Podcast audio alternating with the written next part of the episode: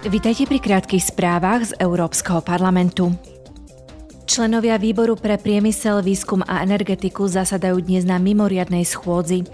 Zhodnotia situáciu 1 rok od začiatku ruskej invázie a útočnej vojny proti Ukrajine.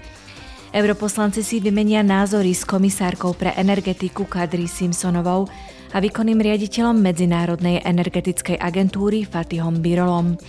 Hovoriť budú o vplyve vojny na energetickú politiku Európskej únie.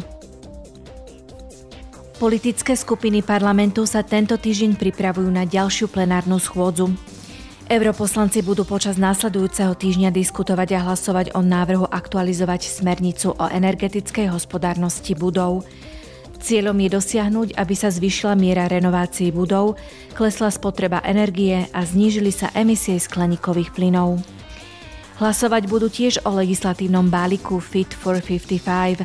Ten stanovuje prísnejšie pravidlá pre členské štáty, pokiaľ ide o ich emisie skleníkových plynov a navrhuje zvýšenie prirodzeného záchytu uhlíka.